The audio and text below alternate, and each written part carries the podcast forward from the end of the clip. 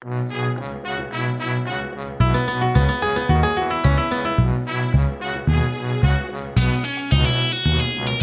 and welcome to Way Too Seriously, the podcast where we watch kids' movies and then take them way too seriously.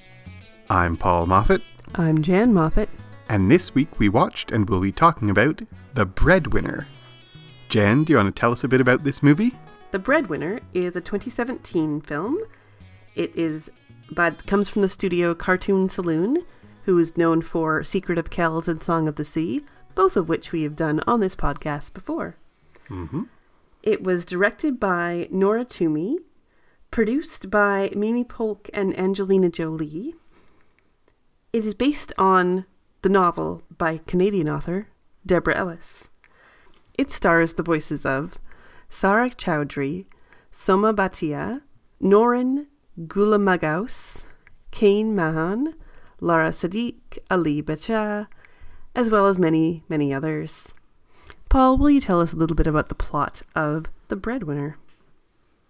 In Taliban controlled Afghanistan, when 11 year old Parvana's father is arrested, her family finds itself without the necessary male figure to buy food, get water, do other things outside the home.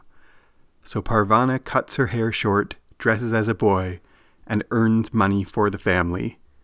She decides to take advantage of the freedom she has found by dressing as a boy to try to visit and maybe even rescue her father from prison.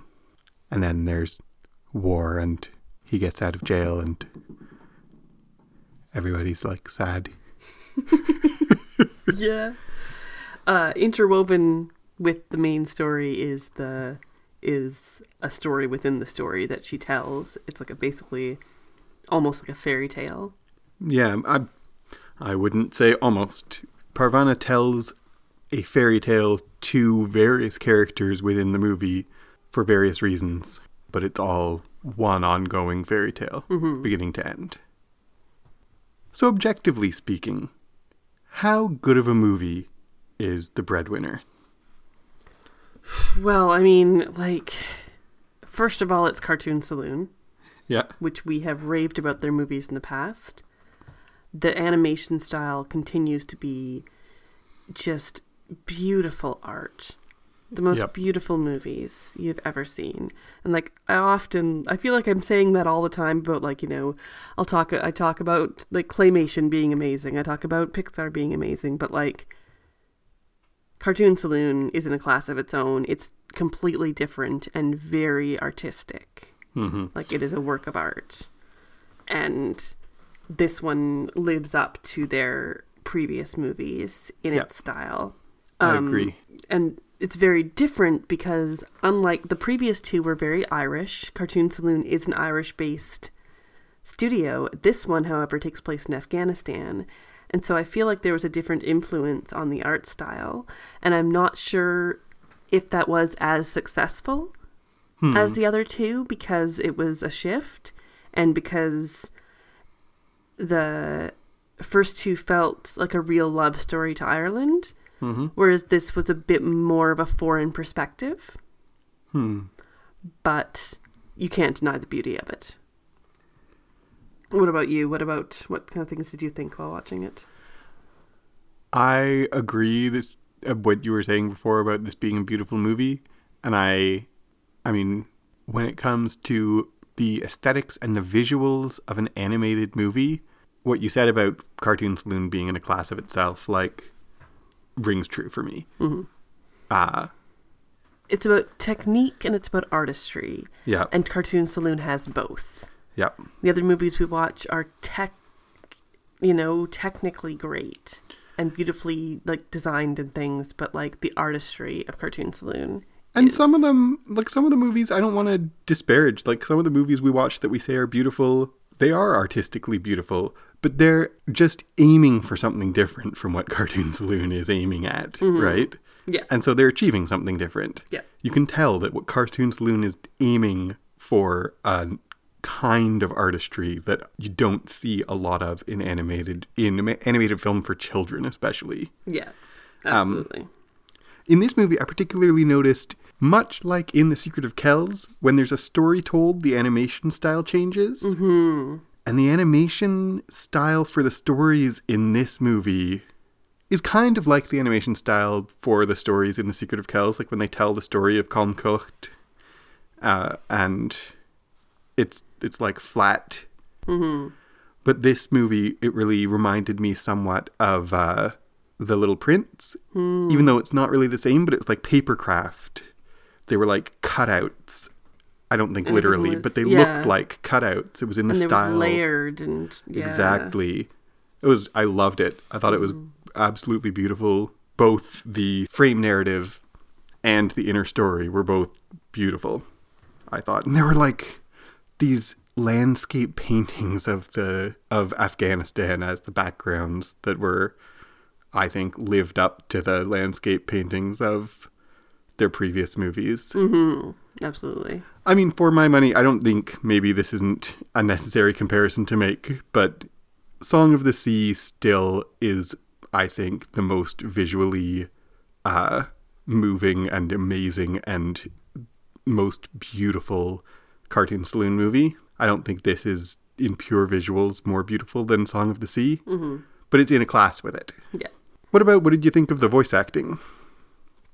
It was very well done. I um hadn't heard of any of these actors before, Mm-hmm. but they all did fantastic. I really felt like the two main characters, Parvana and the other girl who's dressed as a boy. Yeah, what's her name? I can't remember. I can't remember her name. Anyway, the two of them both sounded very much like female characters, but also you could see how they could get away with being boys. Yep. And I liked that a lot. And that's a tricky line to walk when the actors are clearly adult women, Yeah. Yep. you know, or, you know, young adult women, but adult women. They're not 11 year olds. They're not 11 year olds. And so to make your voice sound like that and to have that quality to it is difficult. And they really achieve that. hmm Yeah, I know both of them were great.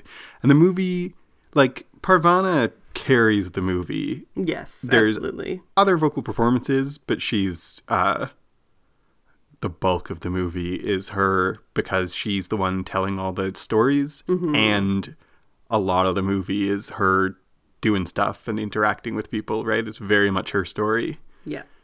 and uh, the performance of Parvana I thought was really good. I was nervous when I heard about this movie and I heard Angelina Jolie's name attached to it. Yeah. I was nervous that we were going to end up getting Angelina Jolie doing an Afghani accent as Parvana or something like that. Mm-hmm. And I didn't know. I knew this was going into sitting down to watch this movie tonight. I knew it was uh, Cartoon Saloon. I knew it was produced by Angelina Jolie. I didn't know anything else about who was involved in making it. Or what about the plot? Did you know the plot at all? I knew that it was about a girl who dressed in Afghanistan who dressed as a boy to win money to get money for her family, and that's what is meant by the breadwinner. Um. So I had a moment when I sat down and started watching it of like anxiety that Angelina Jolie was going to turn up as a vocal performance Yeah. because it would have been inappropriate in this movie. But she didn't. And it was like and it was a good call. yeah. She kind of lent her name. I mean, she executive produced it, but like lending her name to it gave it a bit more uh, press Mhm. than it would have had otherwise. So that I think like that's good. It gets Cartoon Saloon's name out there even more yep, because that's what I be. would like. I don't really care a ton about Angelina Jolie, but uh, for Yeah, her to I'm- lend her big name to this project makes me happy. Mhm. And for yeah, for her not to interfere in that, like doing voice acting or whatever along with it, was also good. Yeah. So, what about the story? Objectively, the story of the breadwinner. Is it told well? Is it a good story? On the whole, in terms of the structure of the narrative, uh, I think ended with a lot of things unresolved. Mm-hmm. clearly deliberately. Yeah. Um, I really liked that.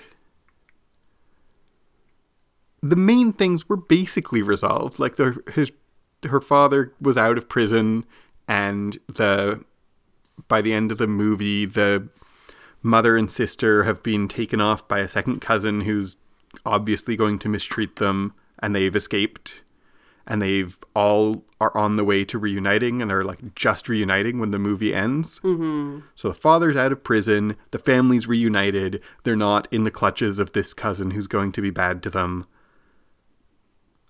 But they're still in the middle of a war zone, and the father is injured, and they don't have a home, mm-hmm. and like so, there's a lot of there, there's a lot of loose ends at the end of the movie. Uh, so in one sense, if I'm judging it by like what the structure of a story is meant to be and what the lines of conflict are and how you resolve them, it didn't do what it's supposed to. But I liked it for that. Mm-hmm. I liked that it didn't tie everything up in a nice bow and now she's going to live happily ever after. Yeah, me too. Yeah. What else? What do you think about the story? Yeah, I quite enjoy. I especially enjoyed the interweaving of the the like fairy tale folk tale in with it and how it kind of mirrored that and then it also secretly told the story of her brother who had died mm-hmm. um i have read the book mm. of this beforehand like deborah ellis is a canadian children's author so i'm very familiar with her mm-hmm. and i read the breadwinner not very long ago like fairly recently because i knew this movie was coming out and i would meant to read it ages ago because it was very popular when it first came out. So there are some differences, major differences between the book and the movie. Um, one of which being this story. The, oh, really? This the isn't folk tale isn't in the book. The book is just a straight up story of her. There's no magical stories woven in at all. The sto- whole storytelling thing, I don't think, is in there. Really? Her father and mother are intellectuals, but there isn't that folktale element to it. And so I really felt like that added a lot and that really made it more cinematic. Hmm. So I think that um, that was a really good choice to to add something like that to and um, to complicate the story a little bit more and to make it, yeah, like I said, more cinematic. Uh, and I think that they achieved that well. It's I mean, it's a pretty dark story for yeah. our children to watch, like especially knowing that it's true. Yeah. And knowing that it's recent. Yeah. That it's one thing for them to watch something that's taking place, you know, hundreds of years ago where there's violence and women being mistreated to something that's happening I mean, it's not exactly this day and age, but it's pretty close. The back of the case says that it's set in 2001. Yeah. So I mean, to our kids, 2001 is is a very long time ago, but to me that feels to like me yesterday. that feels like yesterday, and they also, uh, they recognize that there's cars and there's planes and there's everything. It's a modern world so I think it's a fairly like it's a dark, it's some dark themes, and so yeah. I would definitely our youngest, who is seven, going on eight very soon, was okay with this, but I think that I wouldn't show it to a young child at all. It is very no. much an older child movie slash it's an adult movie, frankly. I mean, that children can also enjoy. I think it is still Cartoon Saloon movies really uh, tend to be this ambiguity about who exactly is the audience because they're too complex and beautiful to be w- the ghetto of children's movies. Obviously, you and I don't think that children's movies deserve to be sidelined into the garbage patch of movie. Yeah. But people act like it. You know, there's real movies and then there's kid movies, and that's kind of our reason of our whole podcast secretly uh, yep. is to talk about that. But Cartoon Saloon proves how impossible that, how uh, ridiculous that distinction is. Mm-hmm. And I think this movie is one of them. That like I wouldn't agree that it's an adult movie, um, because although there are dark and violent themes, they clearly make choices to uh, suggest rather than show violence, Mm, yeah. Right? Like they focus on the stick going up, not on the blows being struck. Yes, that's true. And uh, the main character is still a child. And when you have a main character as a child, you're inviting children to empathize with that main character. You're inviting the viewers to empathize with the child character, which means you're imagining a child audience, at least partly. Yeah. And it is, I mean, and the book is very much for children. It's a juvenile, middle grade book. But I do totally agree. It has dark themes, and it certainly has enough to keep an adult intellectually and emotionally uh, engaged. I just think, um, and maybe we're getting into the too seriously, but one of the things that I want to mention when we do this podcast is if you have kids, when would you show this to them? Right. And I think that it's an older kid movie Yeah, for sure. And that um, you need to be willing to talk about it afterwards or during or whatever. Yep. That it's definitely one of those you can't just watch it and be entertained and laugh like it's uh, Ferdinand or whatever. You need to engage with this tech with this uh, movie quite a lot. Absolutely agree. So Yeah, apart sure. from objectively, we spent a long time on that. What? How much did you enjoy this movie? I loved this movie. Mm-hmm. I hadn't read the book, uh, so I didn't know what was going to happen. And me, I don't know if that's connected to part. My experience of it is, I loved this movie. I would watch it again immediately. Mm-hmm. If you suggested, "Hey, let's watch uh, The Breadwinner right now again," I'd say, "Okay, let's do it." Yeah. Um, I partly this podcast right now is me chewing over and processing and figuring out all my feelings about uh the movie. Yeah. So by the time we're done our podcast, I will have more nuanced and complex thoughts because I will have worked them out and articulated them. Yeah. But I found it very engaging, very beautiful. I was worried about it, to be honest with you. And that is too bad because I should trust Cartoon Saloon. They've done two movies and they were both like fantastic. Mm-hmm. And this one is too. Yeah. But the two movies they've done both had the same director and this has a different one. Yeah. So that's part of why I was like, well, is it the director or the studio that's great? And both. Both. She Um, was co-director of the other two. She was co-director. She was yeah, I don't know her other than Cartoon Saloon, Nora Twomey. Yeah, that's what she is. She's She's a co-founder and co-director of Cartoon Saloon. okay. I think. Okay, yeah. Well, um. So, I loved this movie. I'm gonna watch it again, uh, for sure. At some point, Mm-hmm. probably soon. Yeah. How about you? Same. Um, ditto. Just just copy paste. Um, I loved it. It was really beautiful, really good. I I knew what I was getting into because I'd read the book, except that it took a completely different direction, and so I actually didn't know where it was going. I kept going like, "Well, the book has kind of a happy ending, so I'm hoping that we're heading towards that," and we kind of did. But we kind of it ended, and my daughter was like, "Uh, is that it? That's Yeah. the end."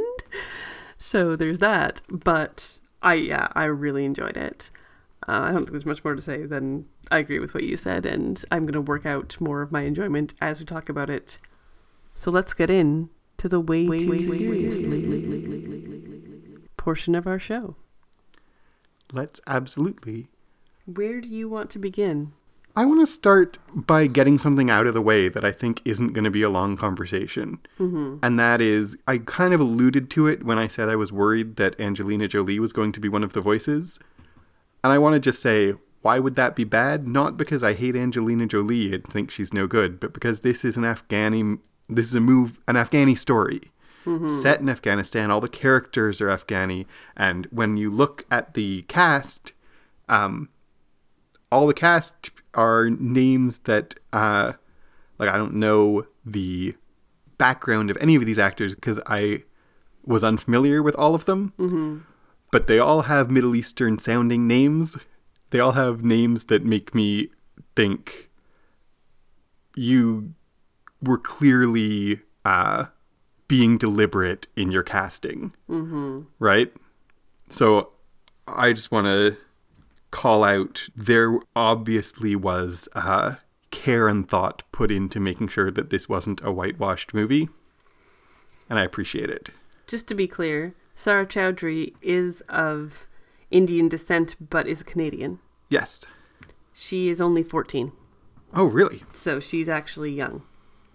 Cool. And won an, oh, some awards for this role, and she should have because, wow. Yeah, I completely agree with what you're saying. And, um, yeah, basically, like, our conversation for this movie isn't going to be this what we often you know make sure to like talk about race talk about sexism etc the conversation for this movie just needs to be a bit different because they're just like our themes we need to chew on yeah so i want to get another one out of the way before we start chewing mm-hmm. though and that's that in our previous two movies i said that cartoon saloon has a gender problem Hmm. because Song of the Sea right. and Secret of Kells both have the boy main character, and the girl is a magic girl who he interacts with to learn more about himself. Right? Yeah. I think after this movie, Cartoon Saloon no longer has a gender problem. Yes, or in this movie they don't. I mean, yeah, I guess this is now one out of three. Hmm. So make another one like this, and then you'll be all good according to Paul. Um, but everything's got to balance it. This is absolutely Parvana's story. Mm-hmm. And I was thinking about it as the movie was ending, and like, this is a very female movie. Yeah. I mean, there's two of the girls are dressed as boys, and we'll get to that in just a second. But like, in terms of cis men in this movie, there's two, and they're both very there's her father mm-hmm. and there's uh Ravak, is it? Mm, yeah. And then a baby brother. And then a baby brother. Those are all very small presences in the movie. Mm-hmm. Um and I just want to call that out to say like, hey, look, it's possible. yeah, exactly. Exactly. Right? Yeah, I think they did a great job with that. Yeah. It was a good choice to make this movie. Yeah. So I mean, let's chew on some of these themes. And I want to bring up right away something I researched a bit both before we watched this movie and after. The concept of what's called in Afghanistan and a little bit in Pakistan as well, um, Bakaposh. I what? believe I'm pronouncing that correctly. What is Bakaposh? Bakaposh means literally dressing like a boy. And it is something that happens not just in fiction, because there are several fictional tales of this, but this is a real thing that happens where a family who doesn't have any boys will choose one of the daughters to dress up as a boy and to enjoy all the privileges of being a boy in that culture where they can go to school and go out of the house and do all the things that Parvana does in this movie. This isn't something that is she's not Mulan. Right. She's not the one girl who did this, and isn't that amazing? She's doing what is a traditional action in uh, Afghanistan.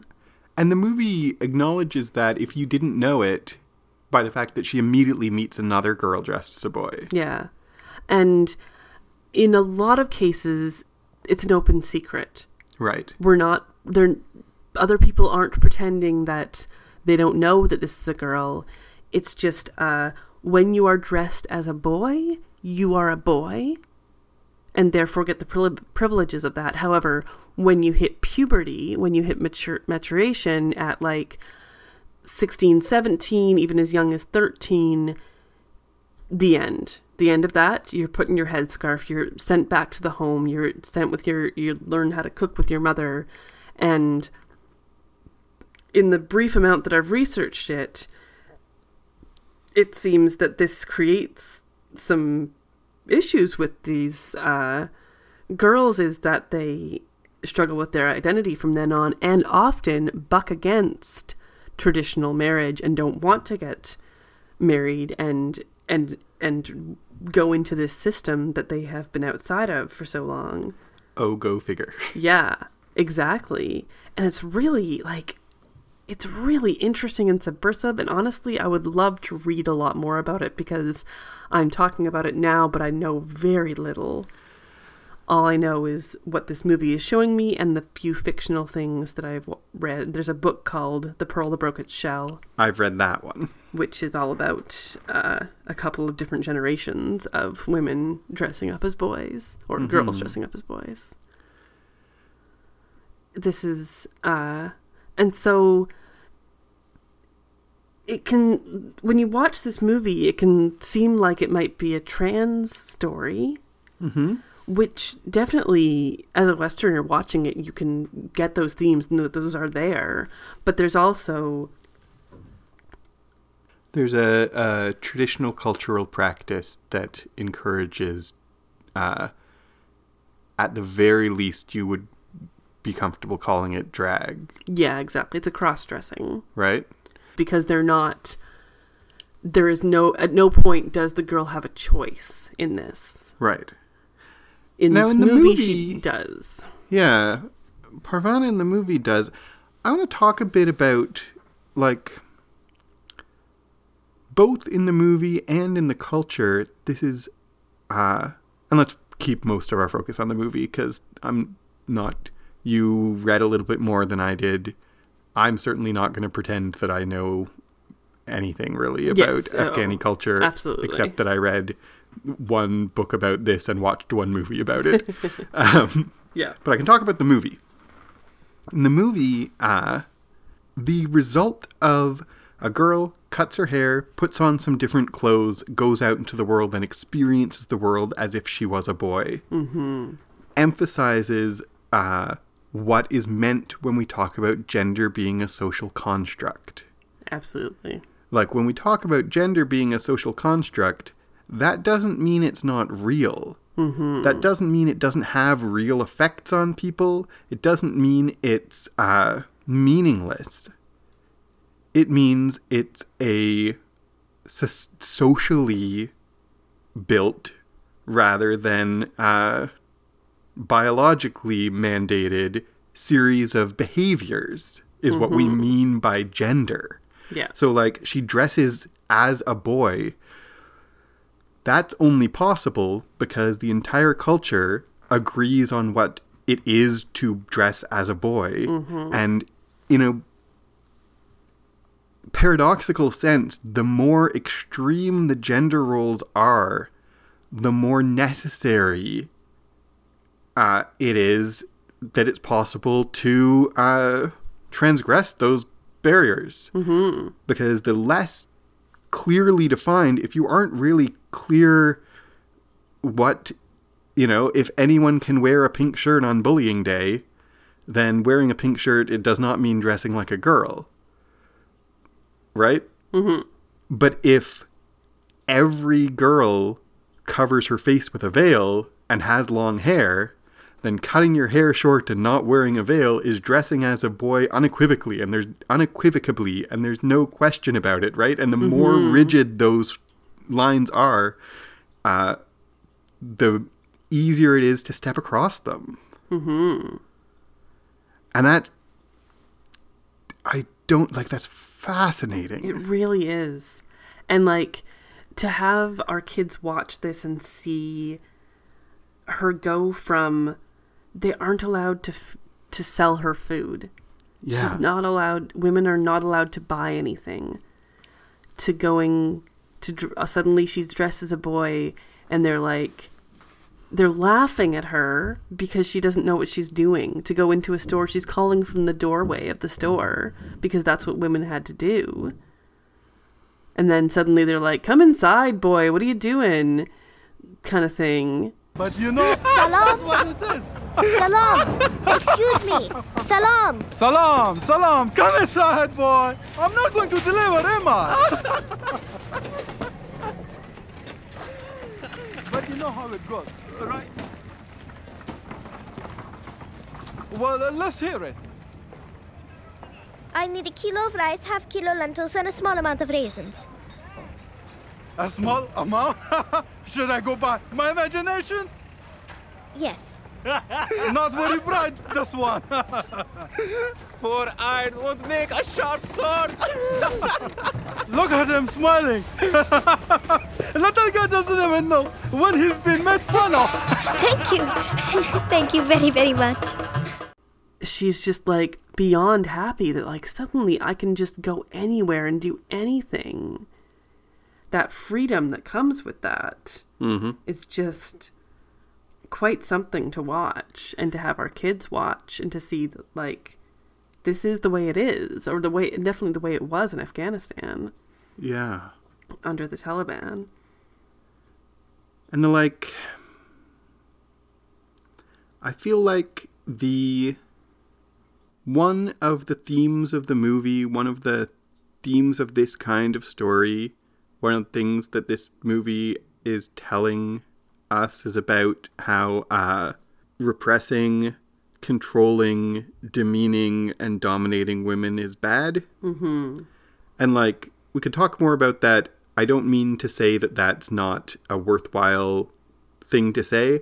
I do think that's a little bit a danger of that being preaching to the choir. You you make a story of how uh you know, forcing women to stay in the house always is bad and expect your audience to entirely be like, yeah, totally. And so I am more enthralled and interested in the part of the story that's like, but gender norms are made up, Yeah. right? Mm-hmm. Because that's a little bit more um, challenging to the presumed audience of this movie Yeah. You can just dress however you want. Mm-hmm. Right? In terms of like the uh, plot, she run she's in danger by dressing as a boy. So I don't don't mean like in terms of the story, you can't really dress however you want. And we talk about Bacha Posh being a recognized cultural phenomenon, but in the narrative of the movie, if she's caught, she's going to be killed. Yeah, Right. absolutely. And that's definitely Bacha Posh isn't safe. Yeah. It's recognized and it's there, but they're definitely under the Taliban, especially, could have killed girls who did that. But even even for the storyteller, there's a different kind of transgression and danger in the implicit message of like, you can dress however you want, mm-hmm. And there, the world treats you differently, and there may be consequences for that, benign consequences. Excellent consequences like you get to buy raisins, or terrible consequences like someone's going to kill you. But and everything in between. and everything in between. But you still can, right? Just because people decided that this is how boys dress and you're not a boy doesn't mean you can't dress as a boy. And this movie, uh, this movie represents what you said about when you dress. She dresses like a boy, she becomes a boy. Mm-hmm. Like it's not just that she's pretending to be a boy; she is one. Yeah. And her friend Shauzia, like, refer even in conversation with the two of them in a private place, she refers to herself and talks about herself being a good son, right? Yeah. What about your father? Doesn't he depend on you? I am a good son. But he is not a good father. And it's just such a it's such an interesting movie to watch because it's like seeing what trans can be like in different cultures because in our western culture it's very it's uh It's all about the individual. it's all right? about the individual yeah exactly it's very much about the individual and their life and how they're how they have felt their entire life and when they de- decide to transition or decide to dress in another way and then but in this it's more like this communal decision. Or and cultural, it's- yeah. and it's a cultural phenomenon. And i don't think it's necessarily like it seems like there are good instances of this and bad mm-hmm. when there are women who are bacha posh when they're children and remain that when they're adults. And there are women who change as soon as they hit puberty. And it feels and it feels just like completely subversive mm-hmm. that you could have this happen within this culture that is so very gender divided mm-hmm. that it's you just assume like oh well they're backwards and they haven't caught up to our modern times yet. But no it's just a complete different world to what we are used to here in you know canada america whatever. I want to push a little bit against complete different. not com- yeah you're right you're Right. right, yeah Um, i don't want to pretend like it's like they're magical other they No. are also humans just like us but the cultural difference is fascinating to observe yes, I'll agree with that wholeheartedly. We've both said that like there's an aspect, there's a way of thinking about this story as a trans story. There's a way of thinking about this too that's like this is not a trans story at all. Mm-hmm. This is a Bacha Posh story, which is not the same thing. Uh, and it's clearly not the same thing. yeah right? But it's a for me it's interesting to talk about in the context of uh in the context of all kinds of issues surrounding trans people and issues because at its core what it's interrogating is the mutability of gender. Mm-hmm. Right? Does gender have to be static and immutable for your entire life? And this movie says no. no And that's really at the very core of anti of transphobia is like you can't nothing can ever change your gender. Mm-hmm. And this movie, uh, although it does it along different avenues, is challenging that also. yeah absolutely Does that make sense? yeah that's definitely Oh, a good point i mean such an interesting. Yeah. there's so much to think and like that's only one single part of it Yep. because then there's the whole idea of it takes place in afghanistan during the war Yeah. which i mean frankly afghanistan has been at war for like almost its entire life And that's which they one mention of the things they start the movie Yeah. with saying. It's just a pattern of one invader after another. Mm-hmm. But we were at the edges of empires at war with each other, as borders were defined and redefined over thousands of years. Of these mighty rulers came Cyrus the Great of Persia, then Alexander the Great of Macedon, then came the Mauryan Empire, Genghis Khan, and so on and so on. Each time there was bloodshed, and each time there were survivors. A pattern repeating itself endlessly. and uh, this is you know 2001 just after 9-11 there's the a lot of uh, it was a major war in afghanistan and and so you have that constant threat Mm-hmm. and the constant um you have the Taliban who you don't want there. They're bad, they're evil, they're doing bad things. People are suffering under that. And then you're hearing the whole movie these like fighter jets flying over top. And those Oh. are like the Americans, the Canadians, the British, the people who came to Afghanistan in 2001. And what are they doing? What are they, you know?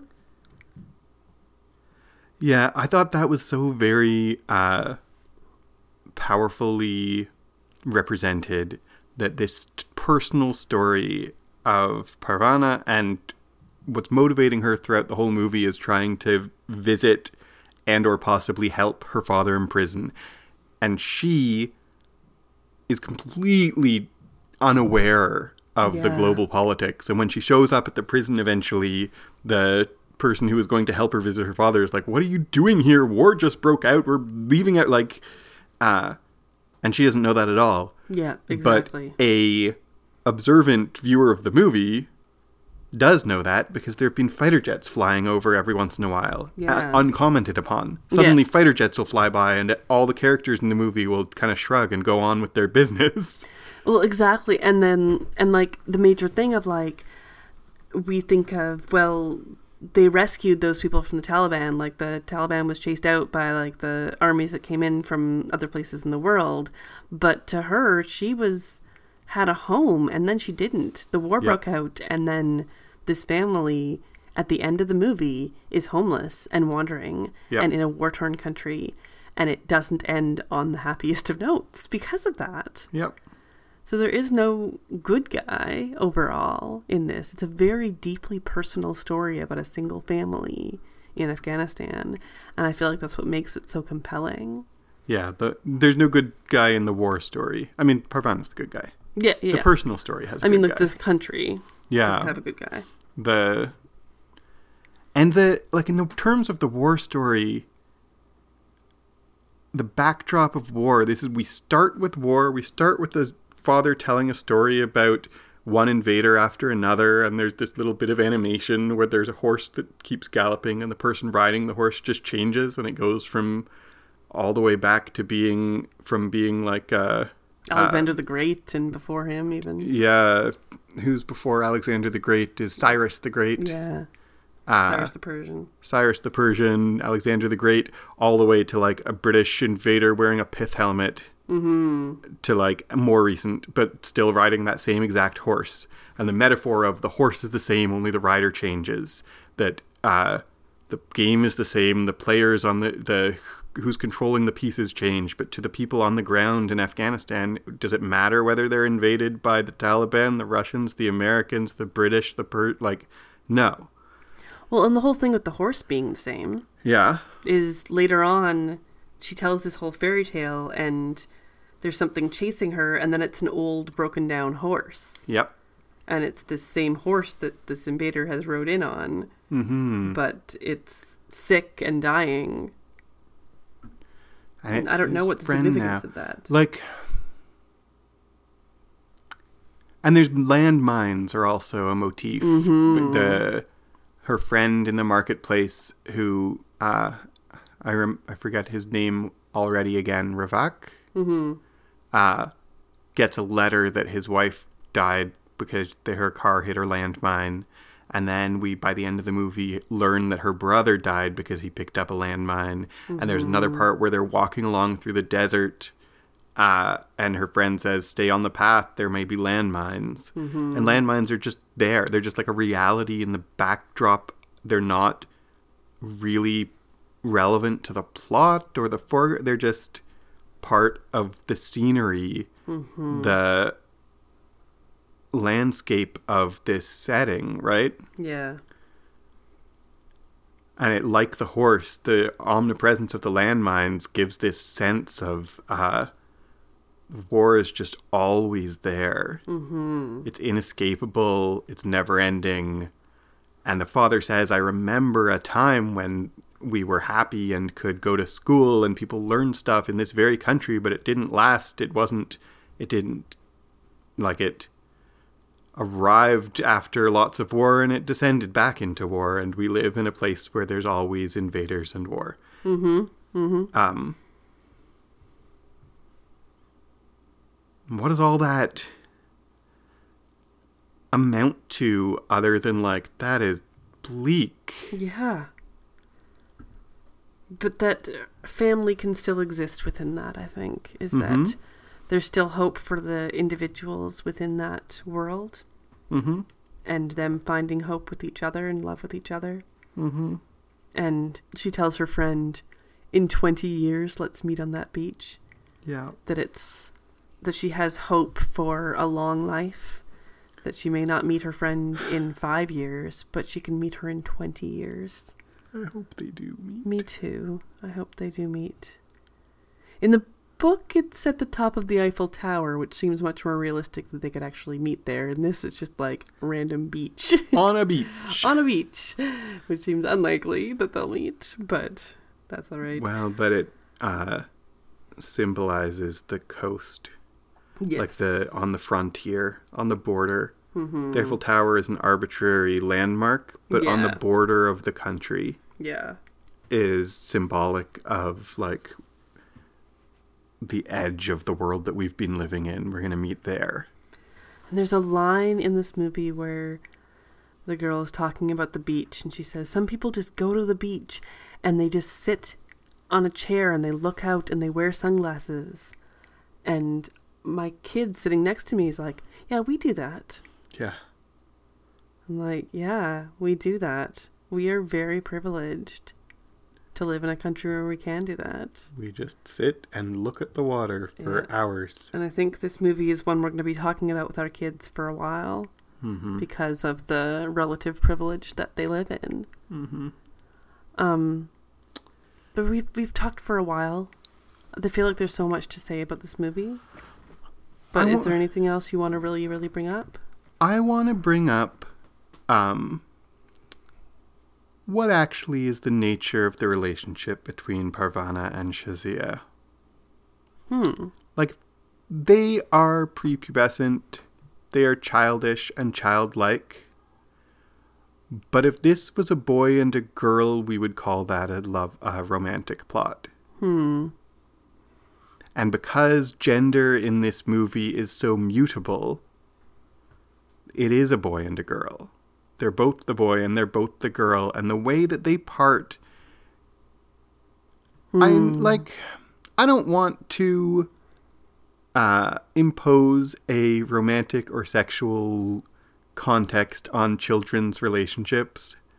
I kind of, I res- always resist that but I also it's imp- it's part of the landscape of this movie just as much as the landmines is she's on the verge of puberty and marriage is on the horizon for her Yes. and it's frightening Yeah. like marriage being on the horizon isn't something that she's that she or the movie is happy about Mm-hmm. but it's there yeah. like the landmines, right? So already we're framed as she's on the this uh, liminal space between childhood and adulthood. She's in this liminal space between kind of uh, innocence and uh, experience. Mm-hmm. Absolute. This is in some ways a story about her absolute loss of innocence. Yes, absolutely. And so their relationship, the way that Shauzia reacts when Parvana says we're leaving, Mm-hmm. I think it is easy to read that as a uh, Romantic. as a romantic story plot. What do you think? To be honest, I did not see that even in the slightest. When watching this, they were very much children. Yeah. I did not see any kind of romance between the two of them. But that being said, I can see it when you say that, that there can be that undertone of that. But ah, I just buck against it as I always do, that I feel like I just want children to be able to be children and be friends regardless of their gender and and not have this assumed uh, romantic relationship so young. Yeah. And that's fair. And I, I'm on record as also Yeah. thinking that. Yeah. I just think because in this movie, gender is such at the forefront of what this is about. Mm-hmm. Yeah, I agree with that. Is there anything else you wanted to talk about before we wrap this movie up? I don't think so. I mean, I feel like there, I can talk about a thousand things in this I movie. suspect that we're going to stop recording but keep talking about this yeah. movie. and so basically, like, if you guys want us to talk about more, we could record even like another episode on this and watch it again. Or we could engage with you in other ways, like on Twitter. I would love to. Um, but first, we need to rate this. Is it Ra- good? Is it seriously good? Yes. Yep. Pretty quick and easy. We even before we even recorded, we were like, well, we already know going into this, it's both good and seriously good. Yeah. There is Easily. no question. Without doubt on both counts. Mm-hmm. Yeah. Yeah. All three of the uh, cartoon saloon movies have been both good and seriously good. Good track think- record, studio. I think this is the seriously best movie they've made. Yes, absolutely. I would be hard pressed to decide which is the best movie, but I think this is the seriously best movie they've made. Agreed. Agreed. So, as I was saying before, if you want to contact us to talk about this movie any more about any of the themes within it, at WTScast, or you can send us an email. Uh, if you know more about Bacha Posh or anything more about the history of Afghanistan, I'd love to hear more about it. Way too seriously cast at gmail.com. If you like what we do, you want to hear some extra little trivia things and some bonus features and help support our endeavors of podcasting, patreon.com slash clockworkscast. I've been Paul Moffat, I've been Jan Moffat. and I can't make a joke about the ending of this movie even at all. Nope. There's no I joking. just, you know, go and be kind to each other. Yep. Treat people well.